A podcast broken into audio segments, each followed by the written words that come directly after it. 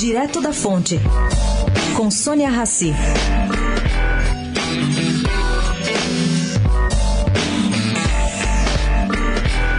Marcelo Odebrecht deixa o regime fechado para começar sua pena em casa no dia dezenove de dezembro. Esse fato, caro ouvinte, está provocando certa inquietação entre executivos e funcionários no grupo Odebrecht. Apesar, claro, de todos terem ciência da proibição judicial sobre qualquer participação do ex-executivo na formulação de estratégias ou negócios do conglomerado.